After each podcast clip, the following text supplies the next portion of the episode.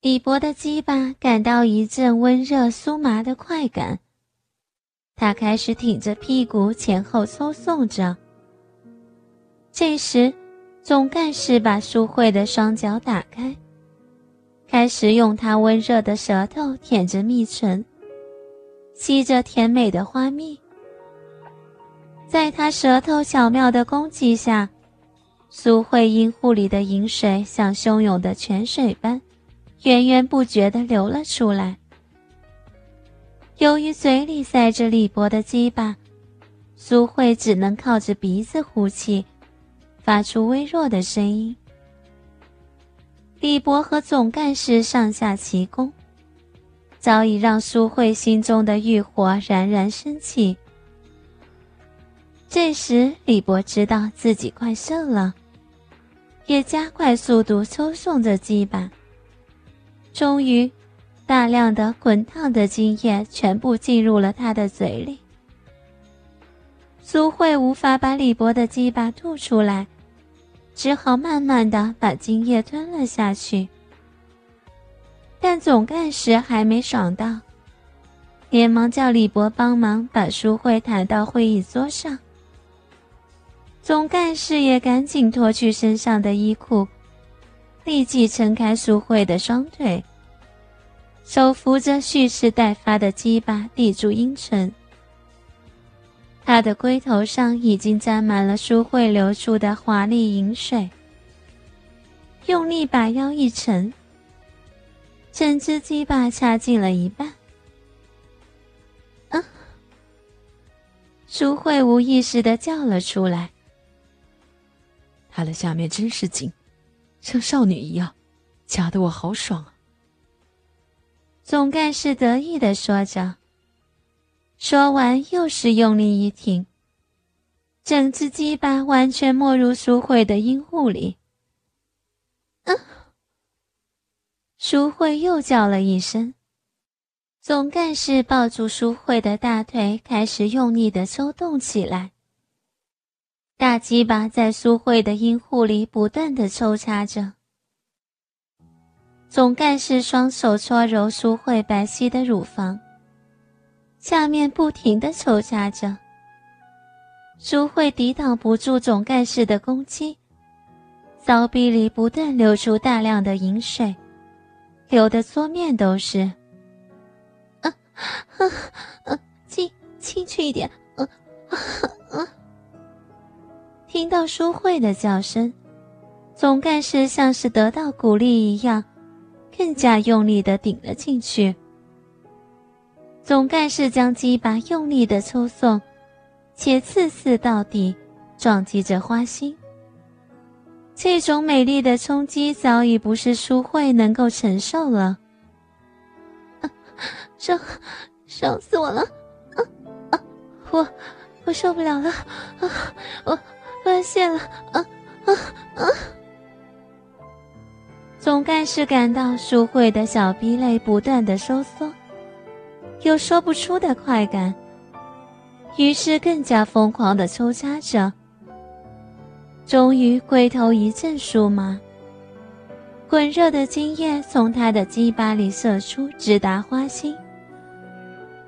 这天下午，小珍参加朋友的聚会。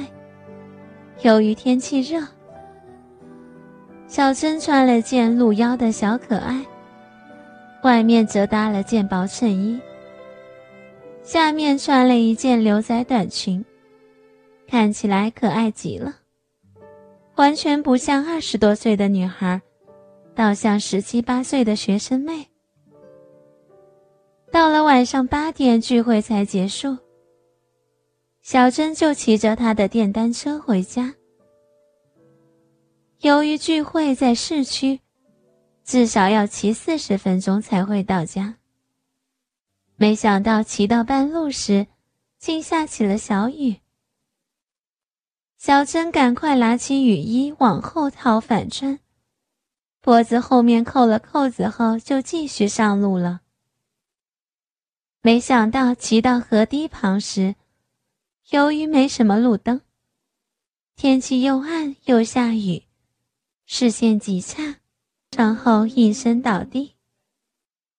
小珍这时也紧张了，赶快停车往前跑去一看，原来他撞上了一个老人，看起来好像只是擦伤，不过单车的车轮却变形了。